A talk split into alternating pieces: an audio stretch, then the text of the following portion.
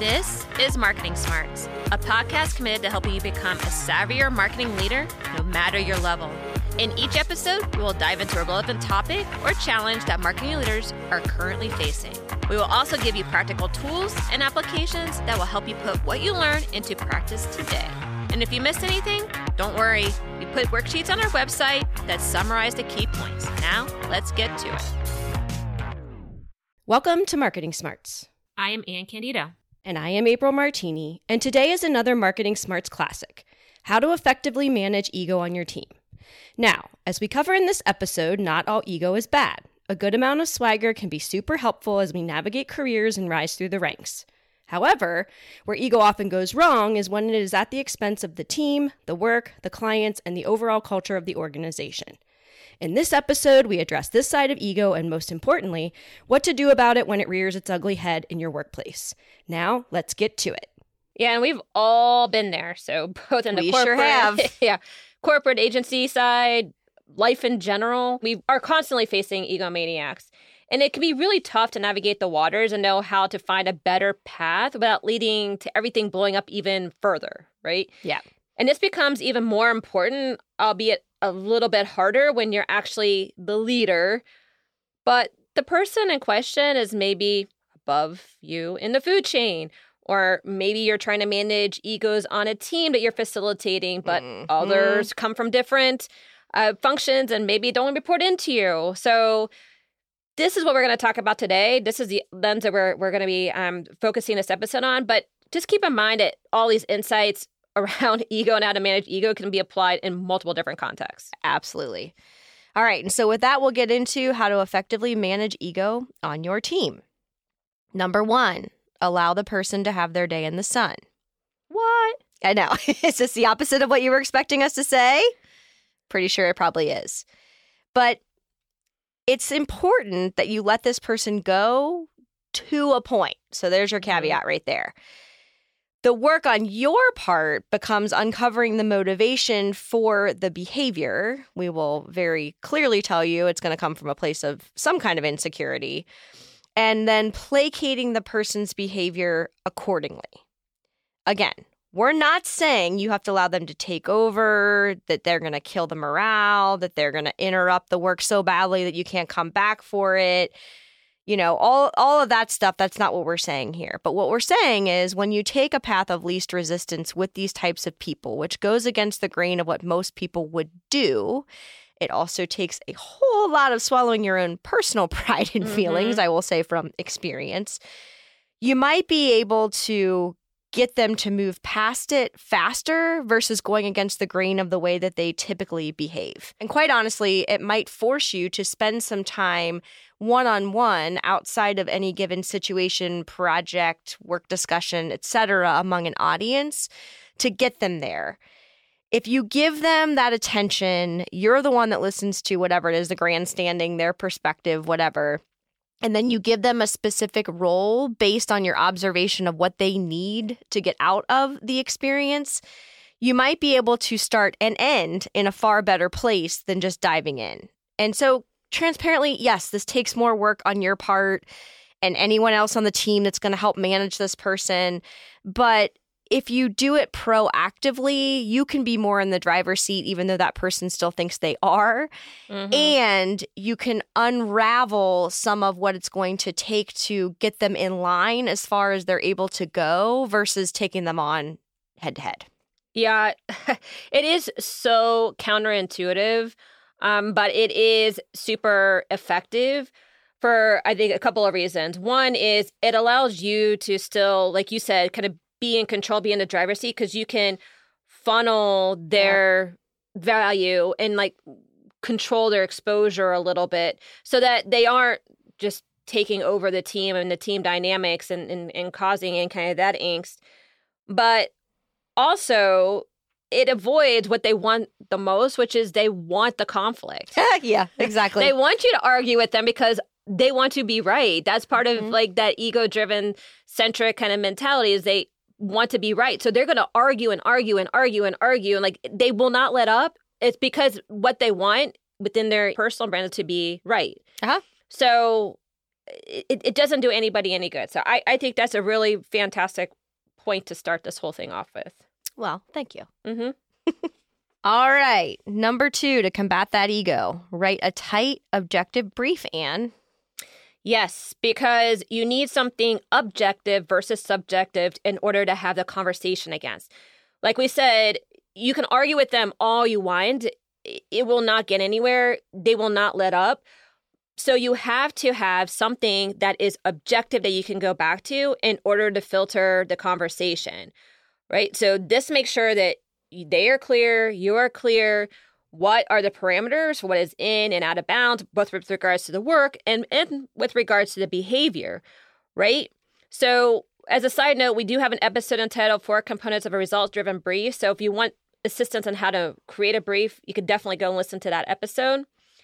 So the point here is when you have very egocentric people, you have to find some way of countering the behavior with something that is a little bit more finite. And the The finiteness comes from setting the right expectations in order to be able to provide the guidance and the guidelines for how you expect that behavior to be, but also establishing a decision-making process so that when you are having these back and forths, when the egos start to, to start to rise up, you have a process that you can reflect back on that everybody that can then follow for how do you get from point A to point B, because otherwise that can be just a spiral down where you're talking hypotheticals forever. And let me tell you, ego-driven people love to talk hypotheticals. Oh, they do. Right? Because that's where they're always right. Uh-huh. Like they can't be wrong until it actually goes into... When the market. Rubber meets the road. Yep. Yeah, right?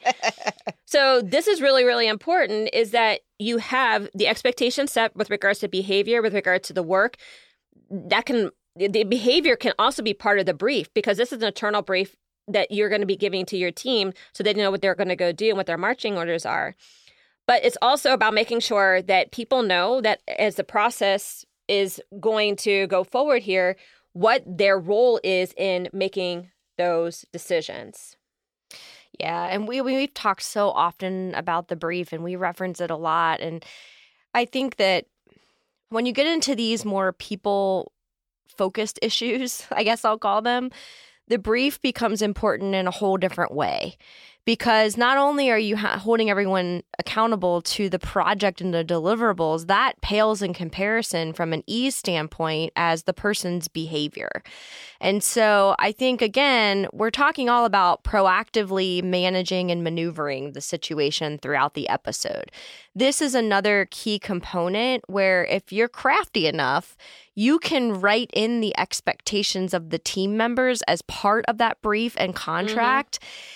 And then once everybody signs off, you can use it as a way to hold them accountable. So, for example, egomaniacs love to step outside of their box, right? That's right. Jump right into everybody else's business. Well, if you've written in there that the roles are very specifically defined, you can state more from a place of, oh, hey, I'm really, I appreciate your opinion, but remember, in order to make this project work, we need each person to serve their role. So therefore, I'm going to defer to whoever else in the room was actually meant to be the one to talk. And that can shut the person down effectively because they are not given another option. So they're not, they don't have the opportunity to do all the hypotheticals and whatever if you're saying, look, it's really not your turn to talk in a nice way that's already been agreed to.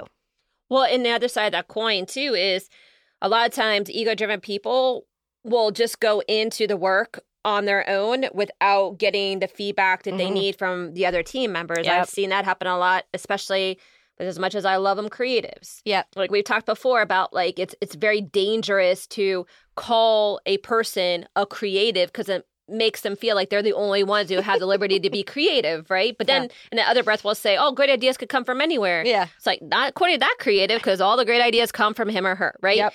So you have to also be very clear within the brief who you expect them to get information, yeah. data, feedback, whatever from. Yep. And truly, if it is like good ideas can come from anywhere and your job is to funnel the ideas, then you better make sure when you hear the the the work back that you're checking for, did you get everybody's feedback here? Yeah. Because the consistency and the expectations and all of that is only as good as as you upholding them. Yes. Right? So if point. You're going to let it slide, then they're going to quickly get that you're not serious. Yep. Yep. Totally, totally good point. All right. Number three, get this person to be an ally versus a foe. April has a really hard time with this. Anyway. When you start speaking about yourself in the third person, you know it's a really it's tough real one. Bad. You don't even want to associate with that, April. At least April's self-aware. Anyway. All right. So, all joking aside, this requires you to swallow your own ego, number one, which I love doing. Yeah. And then and then also to add salt to the wound, uh, spend extra time with this person who's such a joy anyway. So we talked in the previous two about what you can do to combat ego. This one means actually spending time not so much in the work and assigning the role and the more objective sides of a project, but literally one-on-one between you and this other person. This is something that, quite honestly, many people avoid because, in all honesty, no one wants to spend time with this person because of the way that they act, right? Mm-hmm. And so one-on-one just sounds like punishment. But if you think about it again, it's counterintuitive, like the first point. When you realize that egomania really does come from some kind of insecurity, it should be easier to manage the person one-on-one than in a group because the way that they shift the attention from doing good work or what their role is or all of those objective things is to pontificate and bully and be mm-hmm. the loudest voice in the room in, t- in an attempt to unravel the conversation and intimidate people so that their insecurity is not showing. Right. So then they get in a place of a one-track mind, and once they get going, it's really hard to get them to stop. And then at the end of the day, you're you have no success or work or, or whatever you're trying to get out of it. So when you step in and you invite this person to interact one-on-one, the very first thing you're doing is reminding the person that you're both people. Right. And it's really hard to hide when it's a one-on-one conversation. Then number two is taking the time to get to know them and building an actual relationship, which often will get them to let their guard down. Or even if that's not the case, then you are able to learn more about what makes them tick, what's important to them, who they are, so that you can better manage the relationship, even if it's more from your side of things and it's not as mutual. And then finally, taking the time to remind them that you're share, you do share the same goal. You just want to do the right work. You want to do great work. Mm-hmm. You want to get this project off the ground. You want it to be exceptional. That's really not arguable at that point, right? You're, if you're not there for that, then you shouldn't have a job or a role in the first place. And so I think that these types of timeouts, one, I think they catch this type of person off guard, but they also hold them accountable in the exact same moment. And mm-hmm. so they can't get away. They can't deflect. They have to participate, and they have to do so in a way that they're playing by the rules, which they're often not held to. And I, like I said, I have a really April has a really hard time with this. Um, I don't deal well with B S. I can't handle bad behavior. It makes me really angry when adults act like children. I, mm-hmm. I just, I mean, I really get a bad taste in my mouth pretty immediately.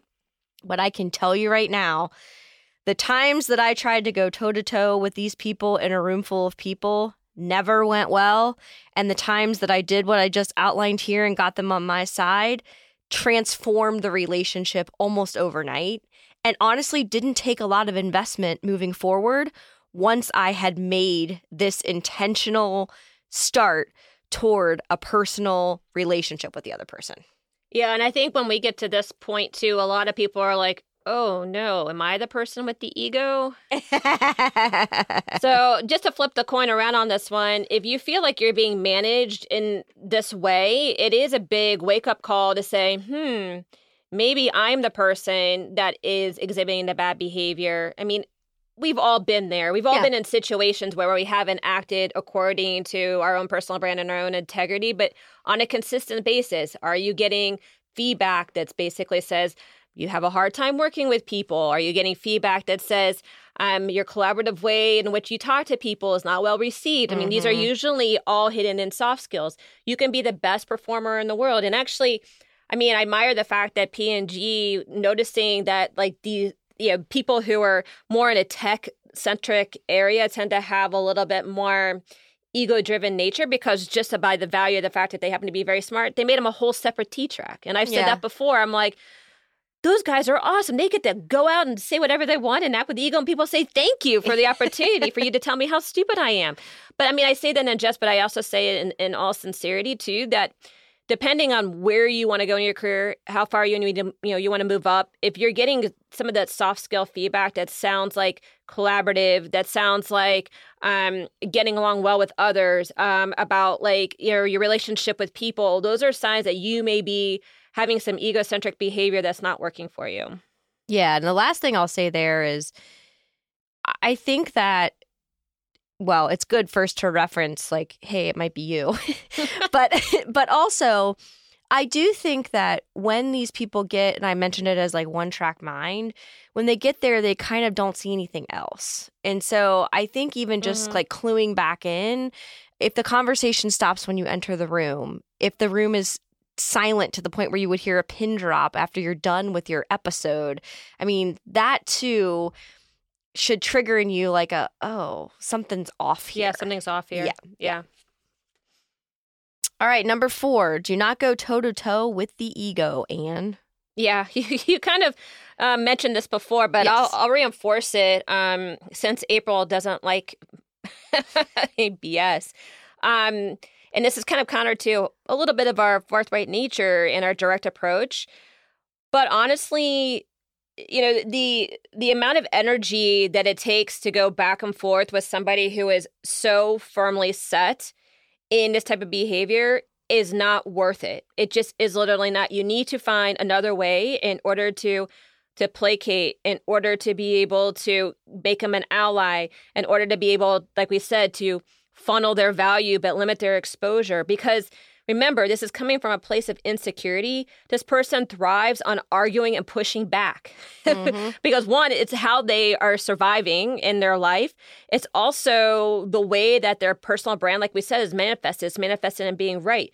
You're not going to fix them. Um, it's it's just impossible. So you're going to have to manage them. And you can still definitely give them feedback. They should still be given feedback. Yeah. But also you should be uh, aware that sometimes that feedback is going to fall on deaf ears. Yep. And now the other thing that you have to realize, too, is that, you know, the way that you approach them is going to make all the difference in the world. Like April said, she would have these conversations outside of meetings. Do not call somebody who's ego-driven in a meeting with a bunch of people. Nope. Remember, that's that's their opportunity. That's where you're going to give them their moment to be able to grandstand to some extent. Sometimes that means you have to set the tone for the rest of the team so they know what's going to happen, right? Yeah. So, I mean, I think this one is a nice summary when you think about your natural inclination. And even if you're not a confrontational person, I think most people's energy shifts to the point of like wanting to get aggressive back. Yeah. It and just so, triggers. It just hits a trigger, right? Yeah. Yeah. So, therefore, the reason to end with this and just, again, caution very strongly against it. All right. So just to recap, how to effectively manage ego on your team. Allow the person to have their day in the sun. Giving them an outlet will save you and the team a lot of headache. Write a tight, objective brief. Built-in objectivity will hold everyone's feet to the fire. Get this person to be an ally versus a foe. Investing in a relationship builds rapport and eases communication. And finally, do not go toe-to-toe with the ego. Others have likely tried and to no effect. We would like to invite you to join Forthright Women, the cohort. This community is for females who are ambitious in their careers but want an equally fulfilling personal life. It can be quite a dilemma between what society tells us we should do and what we feel called to do. Sometimes it's even hard to distinguish between the two. This group is all about uncovering what may be holding us back, getting the tools, inspiration, and support we need to shift our perspective, and getting on the road to our visions. For more information and to join the group, check out forthright women dot com. All right, our next segment, In the Trenches, is where we give real-world examples specific to industries and situations, but with broad application so that anyone can digest them and put them into action. Number one, I hear what you're saying, but this person is seriously insufferable. I'm not sure I can take the long term with that man. Yeah, we've all been there, um, and we hear you. Um, it is, and at some point, it's you're going to feel like this, right? Now, with that being said, there does come a point in time where sometimes you need to kind of think a little bit outside the box in order to be able to alleviate what's going on. So first, we would say that maybe you need to go find somebody that that person trusts, whether it's a friend, a colleague, somebody they respect, not their boss, mm-hmm. um, because that only makes the situation worse, but somebody that they may trust outside of you and your group that can maybe put like a little bit of a bug in their ear just to kind of say, hmm, you know, I be, I'm hearing things may not be going so well, and I, can you say more or something to that effect, and, and just have that conversation. Um, or allow that person who is a trusted resource to have that conversation with them in a way that doesn't feel as confrontational um, in, in that way. Now, if that's not working either, and the person is becoming very disruptive to the team, is creating a lot of hostility and a bad culture within the team, you probably are going to have to elevate it more to a boss or an H R person in order to be able to help facilitate the conversation. But be very, very mindful of what the outcomes can be, all right? Especially if you're going, again, head-to-head with somebody who is very well-respected, been there for a long time, has a lot of tenure, um, is high up in the company. Um, April and I can speak from a lot of experience, and when you go after, quote-unquote, these people, it tends to have more disastrous impact on yourself yep. than it does on them. So you need to really be very mindful of the fact that you can go fight the good fight, but you may end up losing a lot in the process. All right. So just be very, very clear that you can do it, um, but it, it can be very, very tenuous at best. This is a hard one to swallow as well. Again, p- speaking from personal experience. Yeah, because it doesn't seem like a really good answer, right? Yeah. There's not a really good answer to this one. Well, and it it goes to the point of everything we're saying, right? This person's probably gotten away with this for a long period of time, or they do have a lot of tenure in the organization. People turn the other way because it's easier than trying to face it.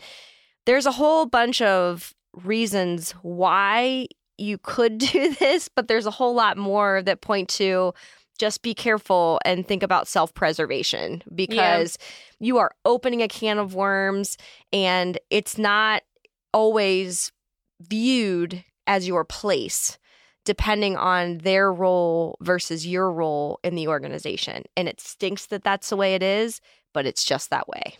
Yeah, and I've had those things come back on me, because then it starts reflecting on my ability to be able to manage my yep. team, be able yep. to lead my team, be able to drive collaboration within my team.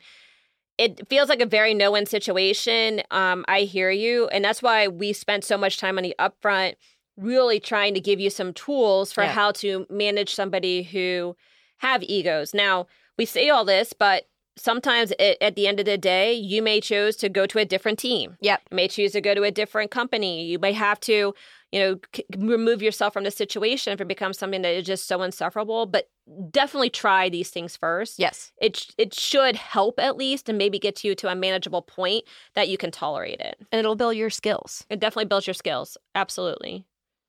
All right. Number two in the trenches. Can I use others to help in the effort? And if so, how? So to be clear, we're not saying that you should not enlist others. You absolutely should.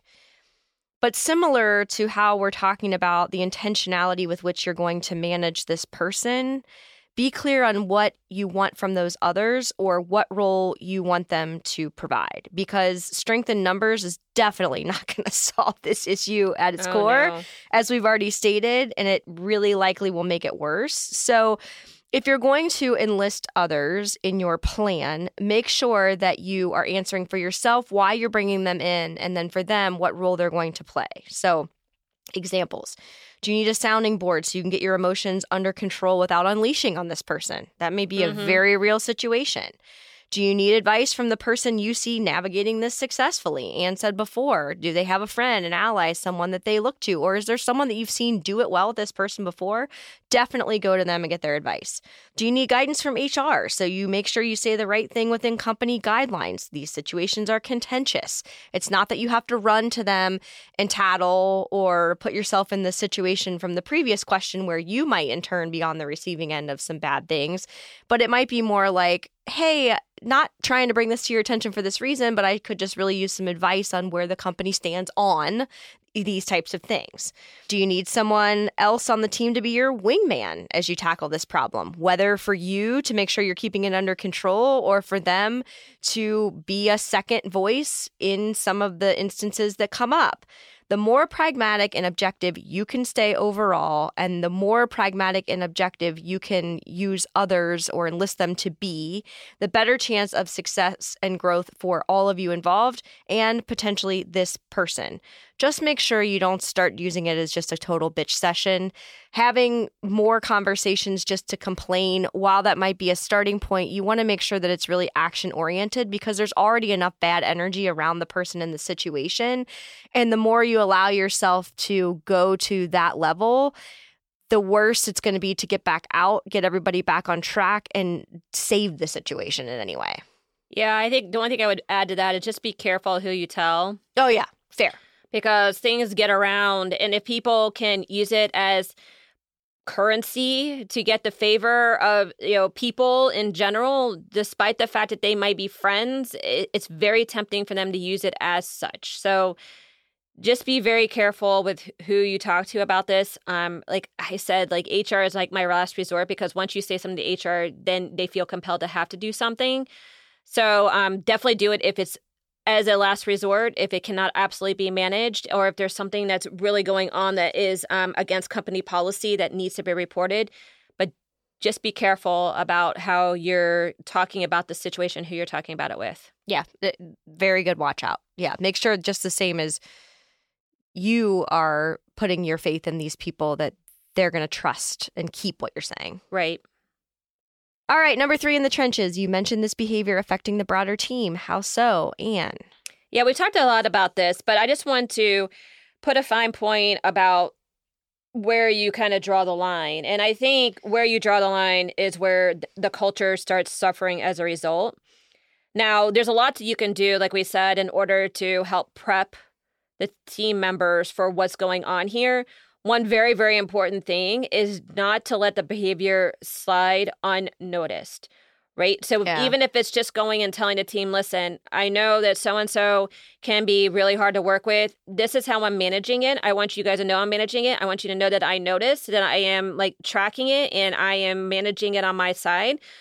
Just so you know that that bad behavior is, you know, not being tolerated, but I am doing it because whatever context around it you want to put around it, but it has to have some sort of rational understanding to your team and a little bit of justification to your team of why you're doing that, okay? Yep. So that is extremely important. It's not talking about the person behind their back. It's managing the interactions appropriately so you can facilitate your team in a way that's productive.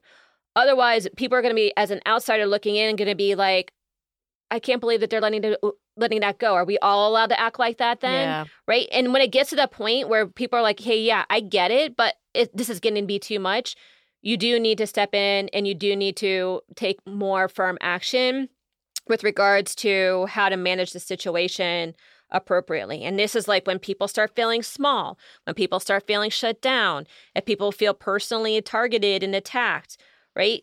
This is part of being a leader. It's a really, really hard part of being a leader. But you know, the, the goal is to have lots of different diversity in thought, lots of different diversity of personality. So you can bring all of that to these decisions. Don't just shut it down because it's easier to manage if you just shut it down, right? So make sure you, you you're trying to proactively work it in a way that still gets that knowledge out, because it's very likely that that ego-driven person actually probably has something very good to say. It's just yeah. the manner in which they're doing it and the way that they feel about themselves in doing it is just contrary to being able to facilitate a highly functioning team. Yeah, and I think, too, you can serve as a really positive example for people in this way because to Ann's point, while they may, may be disrespected on one side, if they feel the opposite from you, it builds loyalty, it builds your credibility, but it also is a form of relief, because if you're the leader and those people have less power in the situation and they're feeling bad about themselves because of this other person, you can help rebuild and kind of bring back their spirit in a really tough time as a leader. Yeah, and that's all about being consistent and setting up the expectations and then following through accordingly, mm-hmm. right? As intended, as expected. So that way you build that consistency, that trust, so people get it. Yep. All right, number four in the trenches. Can you offer some examples for when this worked or didn't work for better context? Opportunities for P T S D. Here we go. All right. So I guess think of, are we talking to April or April in the third person? No, I'm I'm within my own body now. Okay. Okay, um, just checking. So to the point, well, to what I was just saying about people being younger, not being the leader in certain positions, the one that stands out to me was kind of a double whammy situation. So my one of my very first roles out of school, I took a job. And had I had more experience and better instincts at that point, I probably wouldn't have taken that role. So let's just start there. And so I had a boss who was newer to the company, and he was the rebel in a very not positive way. And he liked mm-hmm. to stir stuff up just for the sake of doing it. He hadn't been a part of an agency ever before. He loved the confrontation. So in any case, I ended up in this role reporting to him, and I was his only direct report. On the other side, we had one of these legacy folks who really did know what they were talking about, but also had their own share of ego. And so the two of them would just, I mean, go at it back and forth. Mm-hmm. And I would often be caught in the crossfire. And so it was a foregone conclusion within weeks of me being there and even being so green that my boss was going to be let go, and he was. But the other person I had to go to, and it was scary because he was in a position of power and he knew what he was doing, and I didn't necessarily, all the things that we've cautioned against in this episode, but I had to remind him of a few things. One, that I wasn't my boss. And so that misplaced energy, commentary, whatever, was not really okay. And then that I, even despite that, had a lot of respect for this person, and that I wanted to be able to learn from them. And I knew they had a lot of great stuff to say and provide. But could we just start over, especially now that the boss was gone, to build an actual relationship versus me being on the receiving end of what had become normal behavior between the two of them? Mm-hmm. And so one side, it was like there was no coming back from that, and that was obvious. But on the other one, I've, I still feel pretty proud of myself, especially because I was so young. And that's not my natural tendency, to be able to handle myself in the situation and bring it back to a positive place that we could both work from. On the other side, Um, where it doesn't go so well, I would say know when to just walk away. So Ann said mm, you might get mm-hmm. to the point where you just make a decision and you say, I can't handle this anymore. And for me, this situation came down to the culture of the organization, and I did a lot of the bad behaviors. So it wasn't that it was one-sided, but it just got to a point where I felt like there were too many people that I was forced to work with on a daily basis. And there was way too much contention going on between them, among us. Like I said, I wasn't, you know, not part of it because I would participate from the negative side. And it just, the energy was also really bad. So I got to a point where I felt like every meeting, every creative review, every client call, I just was tired before I even got in there. Mm-hmm. And I knew that I also was in a place, because I was now participating, that it was never going to be a healthy environment. It was like, it just felt to me like I was going to try to boil the ocean, right? Because it was it was a fundamental culture thing. There was a lot of competition. It was all about proving yourself. It was not a team environment. And I did ultimately walk away from the company because I just didn't feel like there were any redeeming qualities, and I was becoming a person I didn't like because of the culture of the organization. Mm. That's a tough one. Yeah. Very tough. All right. So for me, um, it's this kind of... It's kind of an interesting and, and, and funny um, question because I think everybody at P and G has ego. It's just what level of ego. Yeah. And that becomes from the fact that, I mean, honestly, they h- hire a bunch of really smart people. Yep. And Lots I'm not type A in that organization. Right. And I'm not trying to like toot my own horn or anything here, but it's there's a lot of smart people. I didn't work with one stupid person at P and G. I but I worked with a bunch of people that I didn't like so much, but I did not work with one stupid person. So the ego to somewhat is is justified, and the insecurity comes from the fact that everybody is smart. So it automatically makes you feel like you're, you're somewhat scaled um, in in a a broader scale than what you should be um, scaled in. And actually, I think I said this before that um, my boss's boss used to call us a bunch of insecure overachievers, mm-hmm. and thought that that was the best thing ever because we would just work our butts off in order to achieve anything that was put in front of us. That all being said, um, there became several processes for how to facilitate the egos in the room. Um, and a lot of it came when, um, from just doing any kind of like sessions, some brainstorming sessions, creative review sessions, um, discovery sessions, whenever we were going to get into those things where we knew that we were going to have a lot of people with a lot of opinions, we always, always had some sort of structured and facilitated session by a third party. Yep. Smart. Right. Unbiased person that was going to come in, didn't really have um, a, a stake in the decision, didn't have a dog in the hunt. Um, didn't really have, you know, any value with regards to this was going to help them get promoted or not. Didn't have to worry about looking good. Just came in, and a lot of times this person didn't know like the people at all, and just helped facilitate the session so that at least we could take a little bit of the emotion out of it and a little bit of the personal biases out of it.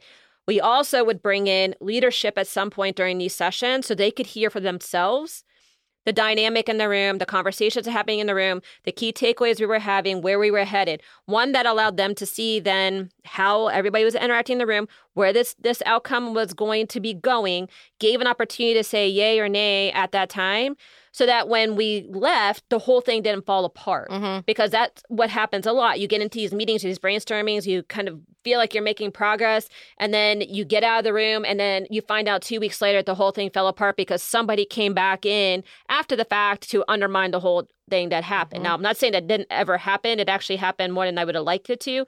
But again, this is where a strong leader who is living with integrity, living against a personal brand, would not let that happen. Yep. Right? So that is how we manage it. And I, I can't even think of one moment because it was like a daily, a yeah. daily thing. Yeah. And every single element across every single function of our business. But it does really help to put like everybody a little bit more on an equal playing field. We also would just find ways of testing and learning. Like I said, ego-driven people like to talk hypotheticals forever because they'll always be right. As soon as you could put it in the market, you let the market speak. And that really would, would kind of Um, again, funnel the value that people were having with regards to their point of view and their voice. Nobody was ever wrong. It was just this was more right than that. Now, there is another element, um, and this was like in a very high level of trust, and I have only a handful of people that I was able to do this with, that we knew if we could just get into a room and we just hashed it out, like no, like no holds bar, like it just all came out, just very transparent, very forthright. Um, our point of view, their point of view, back and forth. We would still like jot things down or go here, go there, go there. It's not just an argument back and forth, but we would be able to like almost be like shouting at each other. Like, I mean, yelling, just a lot of high emotion. And then we would get to a point where we'd be like, got it, this. So we'd circle it mm-hmm. and like, let's go get lunch, yeah. you know? And we I could do that with a small group of people, but that takes a high level of trust. It takes a high level of personal integrity that you're not going to get your quote unquote feelings hurt, that you're not going to feel undermined in those situations, that you're going to listen. You know, you're not just going to be like, okay, here's my point of view. No, I'm just going to argue with you till you hear my point of view, mm-hmm. that you're listening to the other person. So there's definitely rules of engagement there. The first one works better in yeah. more situations, yeah. but I wanted to kind of give like a range of, of two that's worked for me. Yeah. And I think that, I mean, from both sides, having the bigger, broader understanding of all of the things that are at play, that's the point of this episode, is to be proactive. The points yeah. you just made, they're different approaches, but they work because they're done intentionally. They don't just happen in the room. And I think that that is so often where things go wrong, or where people get away with this behavior for so long, is people are just like, oh, I can't deal with it anymore. And it just keeps going. Right. Nobody and, wants to deal with it. Yeah, yeah, exactly. And then those longer term repercussions happen as a result, versus when you actually do manage it proactively and the outcome is almost like a foregone conclusion, because like you said, it's every day. This is the normal way that we do this, instead of the energy being so high. Right. All right, number five and final in the trenches. Do you really believe that some people will just never change? That seems to be what you're saying here. Yes. Mm-hmm. No, indep- it depends this time. Absolutely. That's what I'm saying. Not unless they want to. Because we've seen this more times than we can count. So, and there's different reasons for it. Sometimes people reach a point in their career where they've done all they can do, and that's where they're staying. Some of those people are fine with that. Others are not. And that's one of the places we can see this behavior show up. This is why we say manage it within the reality and parameters you're faced with versus trying to fix it, because ultimately chances are this person's received the feedback more than once, right, and chosen to ignore it, not believe it, convince themselves it's the other people's problem, whatever that looks like for them. Some other things, the older they get, the more ingrained the behavior can get. This can be a good indicator for you as well, what you're dealing with. So if you just join an organization that, and you have someone who's been there for a long time, and you're seeing this behavior pop up, and you're seeing other people roll their eyes under their breath, say, oh, here we go again, uh, those types of things, then you know that it is something that just happens continuously there, versus being something that you might want to step in and try mm-hmm. to manage. Again, this is why you have to orient yourself to objective problem solving based on the situation you're in, and with a focus on the work, so that you can get in front of these types of people and these types of situations. But yes, the short answer to the question is there are people who just don't change. And how do we know? Because I have to imagine that those of you listening have the picture of a specific person or several people in your head that you have encountered that have this egomaniac tendency about them. Yes, um, I do. I wasn't going to call her out. Yeah, well, um, and I think the thing is, too, and I just want to um, put a, a point on this, is that, you know, a lot of times ego gets misdefined or misdiagnosed as passion, or, yeah, yeah, you know, right, yeah. or like just a tenacity, or, you know, those sorts of things. Be very clear about what the motivation is. That's how you deti- def- That's how you define whether or not this is ego-driven versus something else mm-hmm. that, and as something else is like, if it's passion, tenacity, those are things you want to harness, and you want to make sure that you're providing an outlet for those things. The ego comes from, again, the point of insecurity. That's always where it comes from. Yeah. So that doesn't necessarily mean that these people aren't passionate, they're not good at what they do as well. It's just that it's working for them in comp- some sort of compensating behavior to make them feel better than. So as you had said, April, the whole episode is shaped around that, and how to really like, hone in on that, and how to be able to um, appease that in a way that's more productive. But at the end of the day, you cannot fix somebody that does not want to be fixed. Mm-hmm. So you can only control your own behavior. And that's definitely something we always have to remember. Yeah. And I think, too, the thing really foundationally to think about is how are other people feeling and reacting? Because you mm-hmm. can be a passionate person without putting other people down. You can be a tenacious person without stepping on others around you. Yep. Those types of, yes, those are the types of people you want. You want, just like we said in the beginning, people with swagger, people that others get behind, people that are inspirational. All of that is great. That's the side of ego that's really awesome. It's when it goes to the point of at the sacrifice of others. Yep. That it becomes what we're talking about here. Yep. All right. Our third and final segment is Marketing Smarts Moments, which is something that may or may not be tied to the topic at hand, but that we at Forthright People are observing or have recently experienced in the world of branding and marketing. And it could be a good or not so good example. And I have a feeling mine might be a little bit contentious because I've already sort of given my thoughts to others. Oh, and um, not everyone agrees with me. But you know what? It's okay. So which April is this again? So I didn't say third person. So. Okay, just checking. All right. So we had the Super Bowl, right? And sadly, sadly, our Bengals did not pull through. Yeah. But we're proud of them. They made it. Yes, we are. It's been great for the city. we cannot say enough positive things about the energy that that brought, the pride to the city, and just a feeling of goodwill overall that even continues with the loss. So I yeah. think that says a lot about our team and our city as well. But I'm not going to talk about the game itself or any of the players. What I'm going to talk about. Know anything about that. Hey, okay. I watched every play of that game, and I was cheering just as hard as everybody they else. They got a home run. No, it's not okay, that. Just checking. Oh, for the love. I know the rules of all the sports. All that right. doesn't mean I have to love them. Okay. All right. So back on track. I want to talk about the ads. And I generally have a pretty strong reaction to ads in total, and definitely at the Super Bowl, because I'm just really not a fan of sensationalism. And I felt like there was a lot of that that led to a lot of noise versus smart ads that made a lot of good sense and mm. that I didn't think were lazy. And I think that that's a symptom of a few things. Number one, you know, we had COVID the year prior. Nobody was at the stadium. The Super Bowl wasn't what it usually is. So I get people wanting to come out with a bang and get back into it and whatever. But a lot of it, I think, just didn't hit the mark for me. And, and there were trends that I just found kind of odd and interesting, like new product launches against brands that were either new or legacy, but that really didn't make any sense.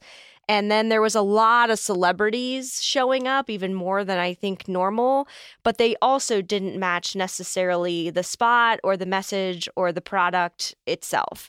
And so the two that I really liked were ones that continued from previous campaigns and that kind of calmed down the situation for me.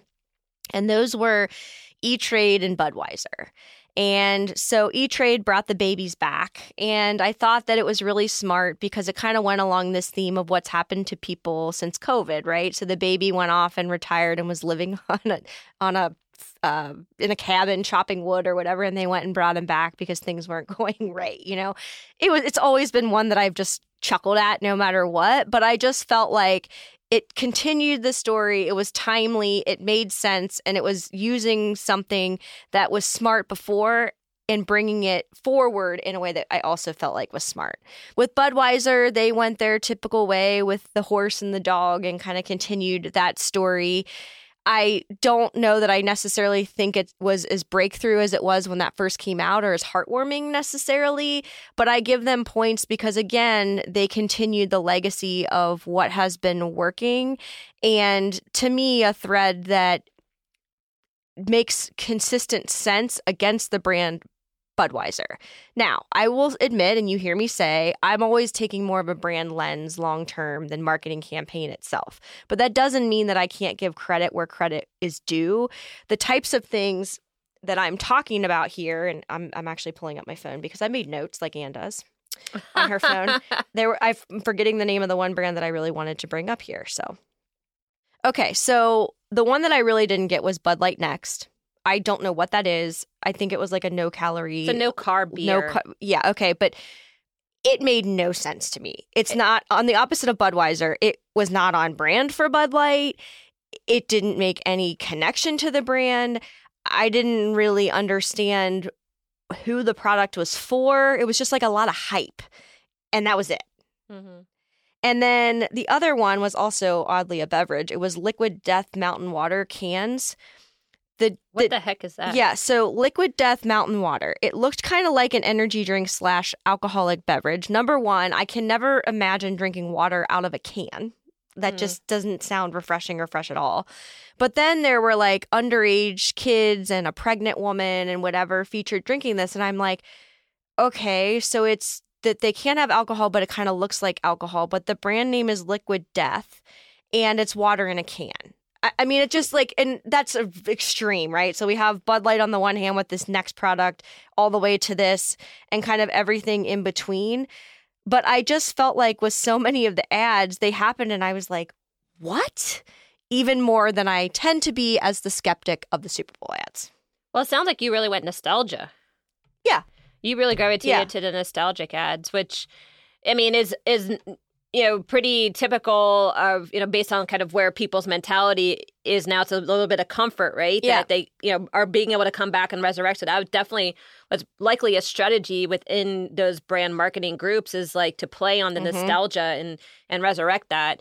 Um, which ironically, like my favorite was Rocket Mortgage and Anna Kendrick with the Barbie. Mm-hmm. And I thought that was so well done for several different reasons. Um, One, again, it kind of plays a little bit of nostalgia, kind of re- resurrecting the the way that they've been bringing Barbie to life in the last mm-hmm. couple of years, but also in the context of something that can be really contentious about, like, buying a house and all yep. those different ways of you have to buy a house and doing it through Barbie and, and the way that they did it. And then finally with the, the whole Skeletor He-Man reference, I thought was, like, incred- incredibly clever. It, it meets the criteria of a Super Bowl spot without being overly sensational. So yeah, it's a clever use of talent. With I thought Anna Kendrick was a good choice. I think a bunch of different people could have fit yeah. that spot. But she's but that was an intentional use of a celebrity. I totally agree with you. Whereas other ones, because like, her personality matched. It yeah, was like yeah, like she. And when you think about the profile of what she usually plays, she fit right in there. Yeah, I think that's totally right on. The messaging was clear, so they were still basically pursuing a branded message that they could play that spot for the next six months, and that spot's yep. still going to work, right? Yep. And then the partnership with Barbie, you know, makes it a little bit more culturally relevant. It, mm-hmm. it kind of brought those two things together in a way that was memorable. Yep. Uh, and you still took away Rocket Mortgage because at the end, you still got that this is the easier way being able to buy a house. Yep. Right? So I thought it all worked really well together. So I give kudos to that. Um, well, and the story of that them. spot, the story of that spot was clear. Yep. It was grounded in the business. You knew who it was for. You remembered afterward. Yeah, that one is not one of the ones I'm I'm putting on blast here for sure. It doesn't fit the nostalgia as directly as I tend to lean into, but everything about that was done and fit and was clever. And like the little references, yeah. like you said, the He-Man reference, like, I mean, I cracked up. That was hilarious. And by the way, outside of that, so U S A Ad Meter is is the way that a lot of these ads get ranked. It's kind of like the winning an Oscar, if you will, yep. in in um, the movies. And she actually put out social media messages to all of her followers to try to get people to actually vote for the spot. So not only did they use her in the spot, they used the access to her community yeah. in order to get advocacy for the spot. They end up winning. It was like the highest number ever. Um, so now you could game the U S A Ad Meter in a way that, you know, was productive for, for the brand and for the business and got them the publicity they, that they wanted, obviously. So um, that'll oh, change now. oh, yeah. I was like a little bit like, whoa, she did what? But then I was like, hmm, okay, gotcha. Somebody was very bold, very, very bold. All right. So anyway, our perspective on the Super Bowl, very, very timely. All right, so just to recap, how to effectively manage ego on your team. Number one, allow the person to have their day in the sun. Giving them an outlet will save you and the team a lot of headache. Write a tight objective brief. Build in objectivity that will hold everyone's feet to the fire. Get this person to be an ally versus a foe. Investing in a relationship builds rapport and eases communication for the long term. And finally, do not go toe-to-toe with the ego. Others have likely tried and to no effect. And with that, we will say, go and exercise your marketing smarts. Still need help in growing your marketing smarts? Contact us through our website, forthright dash people dot com. We can help you become a savvier marketer through coaching or training you and your team or doing the work on your behalf. Please also help us grow the podcast by rating and reviewing on your player of choice and sharing with at least one person. Now, go show off your marketing smarts.